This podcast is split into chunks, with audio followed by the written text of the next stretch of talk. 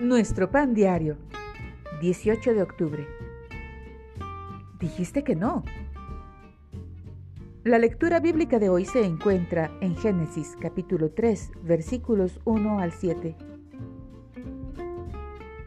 Mas del árbol de la ciencia del bien y del mal no comerás. Génesis 2:17.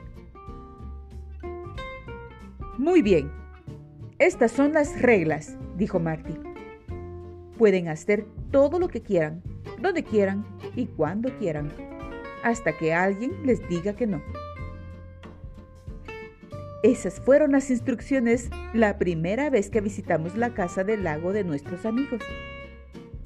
A Marty y a su esposa Lynn les encanta recibir visitas y darles libertad para que disfruten. Cuando vimos el bote de vela junto a la bicicleta de agua al lado del barco flotante, supimos que íbamos a divertirnos toda la tarde. Marty nos dijo, no, una sola vez, cuando vio que íbamos a darles de comer a los cisnes, que nadaban a nuestro lado. Sabía que si los alimentábamos una vez, después se volverían agresivos si no seguíamos haciéndolo. Adán y Eva vivían en un lugar extraordinariamente hermoso y también tenían muchísima libertad. Sin embargo, cuando Dios dijo que no, se resistieron.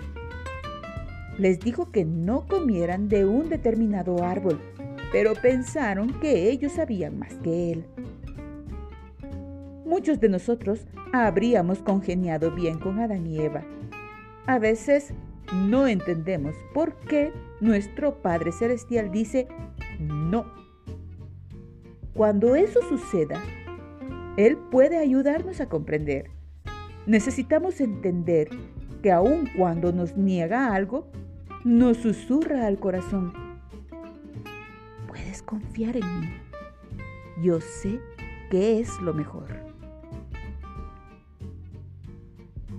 Padre, Gracias por tus límites amorosos y porque puedo confiar en ti.